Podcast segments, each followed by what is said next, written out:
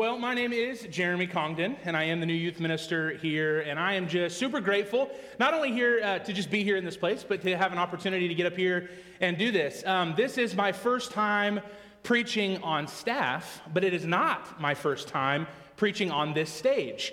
Uh, about 14 years ago, when I was a senior in high school, 2008, it would have been. Um, I had won this goofy little preaching contest here in the state, and I, uh, my, my family and I were attending here, and I got invited to preach up here. And so um, I, I, can't say that it's familiar just yet, um, but hopefully over the years it will be. Um, but I, again, I'm just grateful uh, to be back here and to get to do this with you guys um, here this morning. So, July 1st, 1898, Cuba, Spanish American War.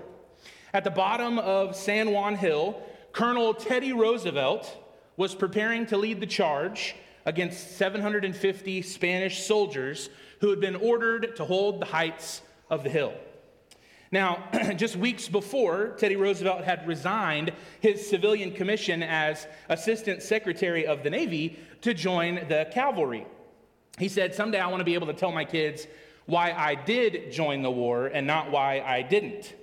And so, on that July morning, Teddy Roosevelt strapped on his boots and he led the Rough Riders Regiment up that hill under withering Spanish gunfire and on to victory. And for his courage, eventually he was awarded the Congressional Medal of Honor. Now, fast forward to June 6th, 1944, World War II, Normandy, France. In the troop transport ships just offshore sat Brigadier General Teddy Roosevelt Jr. President Roosevelt had four boys, and he poured himself into these boys. He taught them how to hunt, he taught them how to shoot a gun, how to ride a horse. He instilled in them patriotism and a, and a sense of duty and leadership. And that's why Brigadier General Teddy Roosevelt Jr. insisted on leading the D Day invasion. Um, at first, his request was denied they said, No, you're 57 years old, okay? And no other general is going in the first wave of troops. Plus, it would be really bad PR if a Roosevelt died on the first day. That wouldn't be good. Uh, but he insisted. He said that my, uh, if I go, my men will be steady because they'll know that I am, I am there with them. And so finally, after his third request, they agreed. And on that June morning, Teddy Roosevelt Jr. strapped on his boots and he led his troops up the beach into withering German gunfire and on to victory. And because of his courage, he was awarded the Congressional Medal of Honor, just like his dad. Everyone is leaving behind a legacy. If you're a parent this morning, you are leaving footprints for your children to follow. You are leaving a pair of shoes for your children to fill. And even if you aren't a parent today, maybe you're an aunt or an uncle or a grandparent like figure, maybe you're just somebody who has influence over other people, somebody who's younger than you, whoever you are, you're leaving a legacy for those around you. This message is for everyone because everyone is leaving behind a legacy. Now, I'm a parent and uh, I'm also a youth minister. And so I think about things like this uh, quite often. And I'd love to be able to stand up here and tell you with confidence uh, that I'm going to leave this perfect legacy for my kids or my students. Uh, but you and I both know that that's not going to happen, right? Um, I pulled these shoes out of my garage, actually. Um, they're dirty. If you, can't, if you can't tell, they're dirty. They got some holes in them. They're pretty tore up, falling apart a little bit. And I know that because of my humanness, because of my sin, the legacy that I'm going to leave behind is going to be a little scuffed up. You know why that scares me? It's because I know that my influence is multi generational. The way that I raise my kids is not only going to affect them, it's going to affect the way my grandkids are raised, and their children after them, and their children after them. Uh, one of the scariest verses, I think, in the whole Bible is Deuteronomy 5. Deuteronomy 5, verses 9 and 10. Um, God is, is giving the Ten Commandments, and he's talking about idolatry, and this is what he says. He He says, I lay the sins of the parents upon their children. The entire family is affected, even children in the third and fourth generations of those who reject me. But, he says, I lavish unfailing love for a thousand generations on those who love me and obey my commands. In other words, God's saying that my decisions as a parent or even as a youth minister have generational consequences. It'd be bad enough if my mess just stopped with me, right? But it doesn't. The sad fact is, my mess gets passed on from generation to generation. And we see this in the families in the Bible, too. Abraham was a liar. He lied to Abimelech, the king of the Philistines, about Sarah being his sister instead of his wife. And then his son after him, Isaac, was a liar. He lied about the same things to the same king. He said that his wife, Rebekah, was actually his sister. And then Isaac's son followed in his sandals and was a liar as well. You guys remember the story of Jacob and Esau? Isaac's sons were twins, right? Brothers who could not be any more different from each other. You have Esau over here, and Esau was a man's man, okay? He was an outdoorsman, he was a hunter, right? He wore camo, he's a real hairy guy. Uh, he probably had a, a, a, skull ring in his back pocket. You know what I'm talking about? He's the kind of guy who, uh, who cleans his ears out with his truck key. You know that type? His name, Esau, means red. So he was the original redneck. You can think of it like that. I like to picture Esau like this he's Larry the Cable Guy. That's who he is. And he, honestly, he would have been the more likable of the two brothers. But he was also Isaac's favorite son. Over here, you have Jacob, Esau's twin brother. Now, Jacob was not a man's man, Jacob was a con man. Jacob was this slick riverboat gambler type. He's the kind of guy who wears a suit, little dash of cologne, real ladies' man smooth operator, as they say. He had smooth arms, smooth hands, smooth lines. Have you ever seen the, uh, the Ocean movies, Ocean's 11, 12, 13? Jacob is Danny Ocean, okay? Jacob's George Clooney. That's who he is, all right? He's this charmer, he's a fast talker that could pull a fast one on you. And that's exactly what Jacob does to his father Isaac. Esau was the older brother, and he was supposed to get his father's blessing to make him the leader of the family. But Jacob, the con man, wanted his father's blessing for himself. And so he concocts this plan and he sends it into motion. And one day, while his brother is out on the hunt, Jacob kills a goat and he makes some stew. And he takes the goat hair and he puts it on his arms. And uh, he goes into Esau's closet and he takes out one of Esau's coats. Uh, Esau was an outdoorsman. He probably smelled like campfire a lot of the time, right? And so he puts on Esau's coat and he goes into his father's tent and uh, he has this bowl of stew. And his father, Isaac, is old, probably doesn't see very well at this point, but he knows that somebody's opened the flap of his tent. Who's there? Uh, Dad, it's me. Dad, it's, uh, it's me, Esau. I've come back from the hunt and uh, I brought you some stew and I'm here for my blessing. Is that really you, Esau? You sounded like Jacob there for a second. Why don't you come over here? Let me feel your arms. Yeah, they're hairy. Why don't you bend down here? Let me, let me smell you. Yep, campfire. Okay, well, kneel down and, and I'll give you your blessing. And just like that, Jacob steals the blessing. He deceives his dad and he lies using a goat and a coat. Now, fast forward several years, and Jacob is now a father. He's got two wives, he's got 12 sons, and just like Isaac, his dad, he plays favorites. Of all his 12 boys, Joseph was his favorite. He gives Joseph the coat of many colors. You remember that story? And uh, all of Joseph's brothers hated him because he was the favorite. And one day the brothers were out in the field watching over their flocks. And Joseph, of course, didn't have to go out and work. He got to stay back in the tent. But Jacob says to Joseph, Hey, I want you to go out and check on your brothers, make sure they're doing what they're supposed to be doing. And so Joseph puts on his coat of many colors and he begins to walk out. And the brothers see him from far off and they, they hate him, right? And there's bitterness there. And so they decide we're going to attack him and we're going to kill him. And so they grab him, they tear his clothes, they beat him up, they tie his hands up, but they decide not to kill him. Instead, they see a caravan passing by on their way to Egypt, and so they sell him to the caravan for 20 pieces of silver. They got rid of their hated brother. That was the goal. But now they have to figure out what they're going to tell their father, Jacob. And so they do a pretty good Danny Ocean impression. And they concoct a scheme and they begin to execute this plan and they take a goat and they kill it.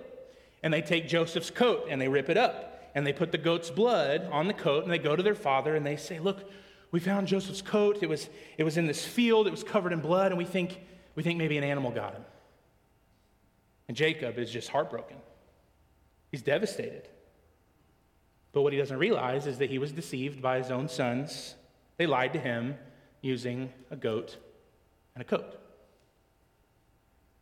God says, I will lay the sins of the parents upon their children, even to the third and fourth generations. You have Abraham, who was a liar, Isaac was a liar, Jacob was a liar, and his sons were liars. Everyone here is leaving a legacy. The question is, what's yours? In 1900, uh, there was a book that was published by a guy named A.E. Winship, um, and it was entitled Jukes Edwards A Study in Education and Heredity. Sounds like a fun read, right? Um, but it was a sociological study of these two fathers, these two families, and their lineage. And so the first father uh, was a man named Jonathan Edwards. That name might sound familiar to you. He was a, a Puritan preacher in the 1700s. He also was uh, eventually became the uh, president of Princeton University, and he was a good, godly man. He was married to his wife Sarah, and he was faithful to her. They had 11 children together.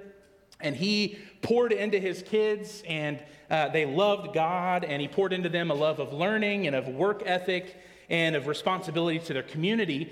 And 150 years after Jonathan Edwards' death, this book um, is published, and it traces his 1,400 descendants in those 150 years. This is what they found among his descendants. They were, there were 100 lawyers, 30 judges, 13 college presidents, 100 plus university professors, 62 doctors, 100 clergymen, missionaries, seminary professors, 60 published authors, 75 Army or Navy officers, 80 who were elected to public office, three mayors of major cities, three state governors, several members of Congress, three senators, one vice president of the U.S., and one first lady of the U.S. That's a pretty amazing legacy for Jonathan Edwards. But the other lineage, the second father in the book, is a man named Max Jukes. That's not his real name, and that's not a real picture of him, but he is a real guy who actually lived in the 1700s around the same time as Jonathan Edwards. And here's the deal he was a decent man. Um, some considered him to be fairly jolly, as they say, but um, he struggled with alcoholism. And he had a pretty vulgar mouth. And he didn't have any time for work or education, and he certainly didn't have any use for God. He had so, several children himself, a few of whom were illegitimate. He was not faithful to his wife. And in the 150 years since Max Jukes' death, the same book traces his 1,200 descendants, and this is what they found. 310 were professional paupers or beggars, 60 became thieves, 130 did time in prison, 128 prostitutes, seven murderers, over 400 who wrecked their health in alcoholism, 67 had syphilis, 300 died very early on in life. They were vagrants, they avoided hard work, and they found only 20 in the entire family tree that had actually learned a trade, and 10 of those learned it in a state prison.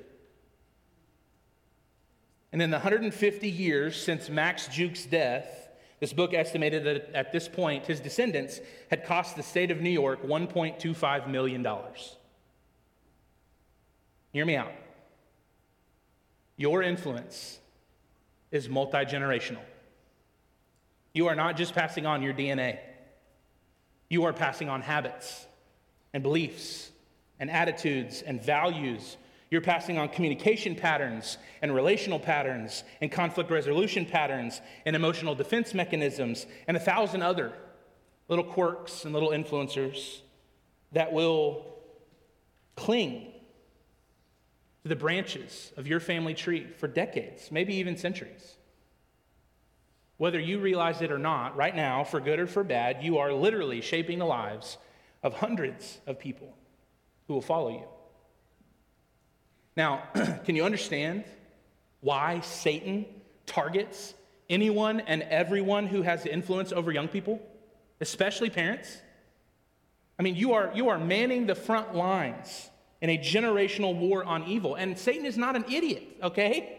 He understands this. He understands this principle, and he knows that if he can just undermine you, if he can take you out, if he can distract you from your mission as a parent or a grandparent or a big brother or sister or a youth leader, if he can just dilute your character a little bit here and a little bit there, then he will have his foot in your family door for generations to come. Everyone is leaving a legacy. The question is, what's yours? Can I tell you what God wants your legacy to be? He tells us He's not shy about it. In fact, Jesus says that this is the greatest scripture in the entire Old Testament. If you didn't know that, that's pretty wild. Deuteronomy 6, you might be familiar with this, verses 4 through 9. So, what it says Listen, O Israel, the Lord is our God, the Lord alone. And you must love the Lord your God with all your heart and with all your soul and with all your strength. And you must commit yourselves wholeheartedly to these commands that I'm giving you today. Repeat them again and again to your children. Talk about them when you're at home and when you're on the road and when you're going to bed and when you're getting up. Tie them on your hands, wear them on your foreheads if you have to. Write them on the doorposts of your house and on your gates. Did you know that for centuries now, every faithful Jew, every morning, gets up and recites that text? That's their morning prayer. And every faithful Jew, every morning for hundreds of years, has been reminded of what God wants for his people. It's these two things love him with all your heart, and teach your kids to do the same. See, God has this global redemptive strategy, okay? He has a plan, and it begins in the home. God's plan to save the world starts in your living room. You think our nation is a mess? It's not because of government failure, it's because of the family failure. So goes the family, so goes the nation, so goes the world. God tells us essentially here, and Jesus tells us, like, hey, if you don't hear anything else out of all of this, this is what we want you to know. Love me and teach your children to love me. That's what's most important. Now, if I could say this morning, if you don't hear anything else, like this is my bottom line, as we say in student ministry, right? Like this is the one thing I want you to get from this message today. It's this your greatest legacy is a godly legacy. That's your greatest legacy. That's what God wants you to shoot for. When it comes to your influence in this lifetime, again, whether you're a parent or a teacher or a coach, or maybe you're a teenager who has younger people looking up to you, aim for godliness. Aim for godliness. Now, I've been, I've been doing youth ministry for 12 years now, just, just over 12 years. And so um, I've heard parents say multiple times that, man, I just want my kid to be happy. I want my kid to be successful. I want my kid to, to just be a good person and to be nice to people. And those things are great. I would never stand here and tell you not to shoot for those things. Those things are obviously really good, but it's not enough. Okay, it's not enough. You need to set the bar higher. Set the bar higher for yourselves, set the bar higher for your kids. Raise kids who love God with all their hearts. Here's the deal it's not going to happen on accident. Okay? It doesn't just happen by chance. You have 936 weeks. 936 weeks from the time they are born until they turn 18. That's 6,570 days. 936 weeks. And you might be familiar with that. If you're a, a, parent who takes their kid to children's ministry, you might walk down this hallway and see the different things that they have in the hall, the little cases with the balls in them. And it shows, it sort of counts down the phases of your kid's life and, and shows you about how much time you have for each one. It's depressing, okay, as you walk through there, if I can be honest. But it's there. You have 936 weeks. That's the time that you are given to pour into your kids, to teach them to love God, to show them what it looks like to love God. 936 weeks, 6,570 days until they go off and they try to fend for themselves in adulthood. Legacy, or leaving a, a godly legacy, it's not going to happen by accident. So we need to use those days wisely. Now, can I give you some practical tips real quick? Like, like why should you care? Why does this matter? We, we say that in student ministry all the time. I get to this point and I go, so now, why should you care about this? Like, what, what are you supposed to do with this? This is your why should you care, okay? Here's the thing I got three things for you. The first thing is this you need to give your kids a godly environment. That's the first practical tip. Give your kids a godly environment. This is the write them on the doorposts of your house and on your gates, that portion of, of Deuteronomy 6. Uh, there's the story of a Kansas farm family, and they had five boys, and all five of the boys went into the Navy. And the parents were just like, what, like, what in the world? What did we do? Why? Well, it's kind of wild that, that all five of our boys wanted to go into the Navy. And what they figured out was that in their boys' room that they, uh, that they all shared growing up, there was a painting of a ship out on the ocean. And what they figured is that these boys spent their whole lives staring at that in their room, and it instilled within them this desire to be out on the water.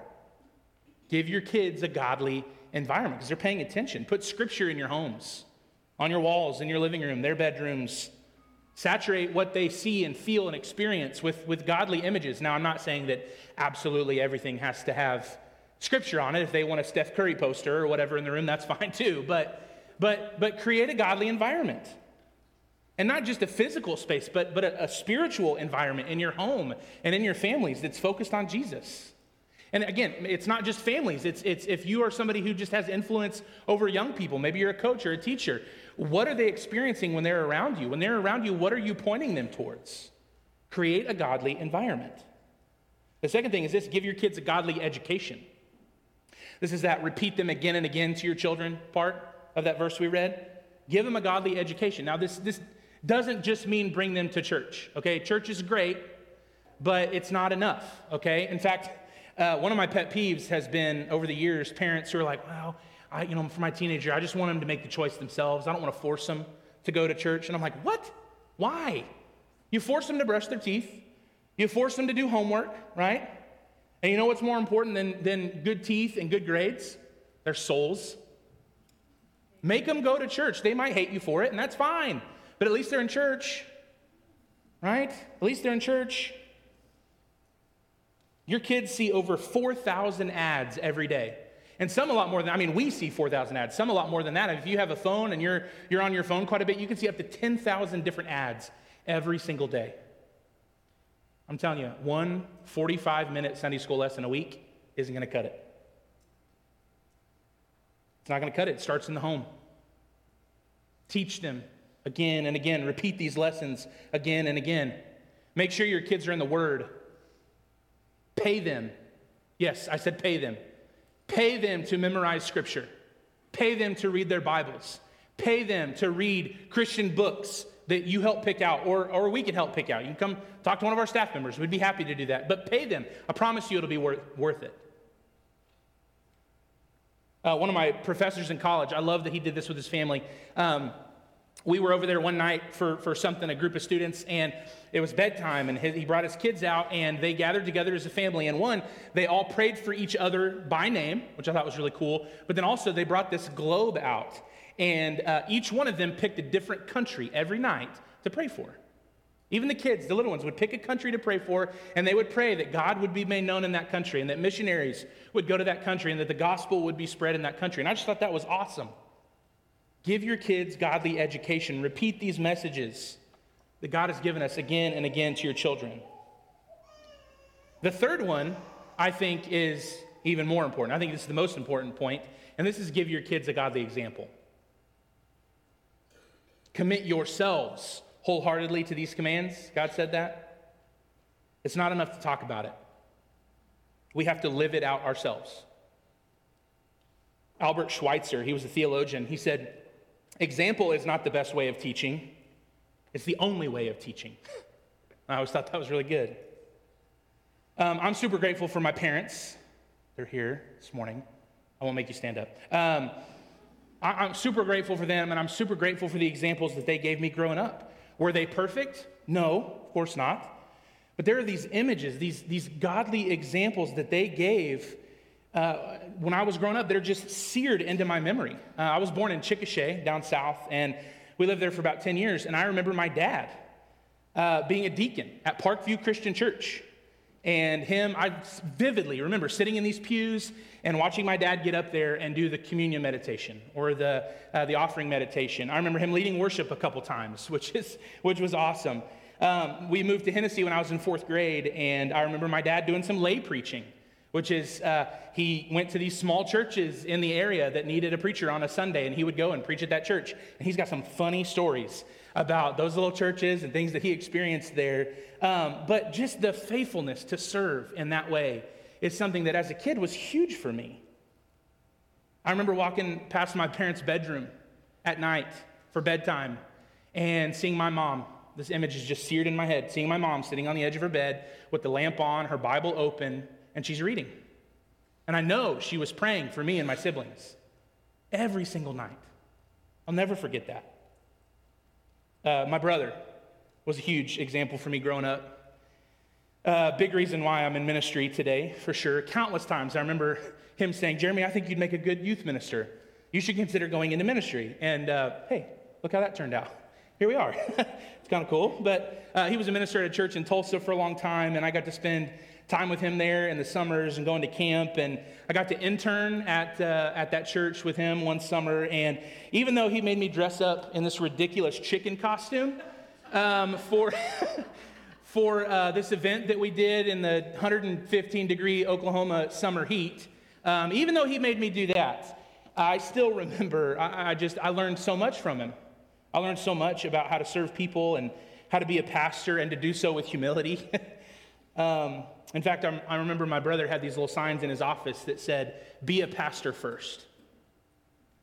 And uh, I mean, that had an impact on me because in my office I have those same little signs. Uh, my sister was like a second mom. It's kind of the joke in my family. She, she was the second mom to me, and both my parents worked, and so she would pick me up from school, and we spent a lot of time together. A Good chunk of my childhood was us. And um, one of the things I remember vividly about her is just her involvement and her dedication to the youth ministry of our church. It was like her second home, it was her second family. And she still tells stories of going to camp and going to CIY with her friends and, and still being connected to the friends that she had when she was in middle school and high school that were a part of the youth group. And I remember that group of students coming over to our house, and I was just little because my siblings were a lot older than me. I remember that group coming to our house all the time, and it was just so cool and so influential for me as the younger brother to get to experience that. And honestly, I imagine that's why I have such a passion for youth ministry today. It's because it was modeled for me growing up. And again, it's not just family. Um, Tom Streck was this youth leader of mine growing up when I was in Hennessey. And uh, he actually came into the church just a couple weeks ago, and um, I hadn't seen him probably over 10 years. But he came and visited me, and, and we got to sit in my office back here, and I got to tell him what a great example he was for me in middle school. And uh, I mean, he, he ran a farm, he had a full time job, he had a family to take care of, and he was there every single Wednesday night for youth group. Every single week he was there. God, God bless him. He led this group of rowdy middle school boys. We were nuts. But he was dedicated. He was there every single week, and I knew he loved us. I'll never forget just the images of him pulling us to the side and, and asking us to recite our memory verses and things like that for the week. Here's the thing I hardly remember anything any of those people said. Sorry, Mom. But I remember what they did. Your kids are watching. And someday they're not going to follow your advice, they're going to follow your example. Now, I need to throw a caveat in here, okay, and I think this is important. You're not perfect. Okay, you're not perfect. None of us are. We're not going to do this perfectly, right? Like we're going to leave this world with a scuffed up legacy. It's just part of it. We're sinners. That's just how it goes. We can't do this perfectly. But hear me out. Even if you did do this perfectly, even though, even if some, some way, somehow you were able to figure it out and do all of this perfectly, your child or the person that you are mentoring, the person that you are leading, is still going to make dumb choices. okay? They're going to mess up. And they might even walk away from the faith at some point. Those are the choices that they make. Okay? And it has little or nothing to do with you. I don't want anyone to hear me this morning and think, well, you know, my kids aren't following the Lord, and so that must mean that I failed as a parent. That must mean that I failed as a mentor. I did something wrong. No. No. If you follow the Lord, if you are faithful to Him and you do your best to show them what that looks like, then ultimately the outcome is in God's hands. There's not much you can do about it. As a youth minister, I've spent hours upon hours with students that I then have to watch as they graduate high school, and some of them go off and they turn their back on God or they turn their back on the church. And it hurts. It hurts, and it's really, really hard for me to not take it personally and feel like that I failed them. But if I'm faithful and if I lead by example, then ultimately the outcome is left in God's hands. I have to release that to God and put it in His hands. And they might come back too. So I don't want you to leave going, oh man, this is sad. No, like, it, it, just keep praying. Keep praying for them. Be faithful. Stay close to Jesus. Stay close to Jesus. Because the truth is, we're not good enough. We're not smart enough to do what we've been talking about this morning by ourselves. None of us are. We're just not. But the good news of the gospel is that by God's grace, our sins are forgiven. And through his love and through his grace, maybe we are, he's able to cover over the sins and the weaknesses and the blemishes that are in our family tree. He gives us the Holy Spirit to cover our weaknesses, and we get Jesus to help show us what it looks like to be loving and to be kind and to be patient and gentle with the people that we have influence over. Stay close to Jesus every day because you get 936 weeks. That's it. Um, these are my daughters, Avia and Emmy. They're awesome. They're hilarious. Uh, Avia is eight and Emmy is five. And probably this afternoon, we'll end up playing Legos or watching a movie on the couch or playing in the backyard, swinging, something like that. And I'll tell goofy dad jokes and be silly and tickle them, and they'll laugh at me. And that's today. Tomorrow they'll be in middle school. And they'll be laughing, but not at their daddy. It'll be at some middle school boy that they think's funny and that I think's a punk.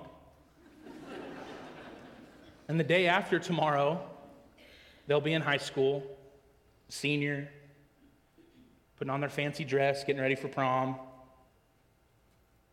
By the end of the week, I'll be sitting in an empty sanctuary where I just gave my little girl away 936 weeks. It's going to feel like one.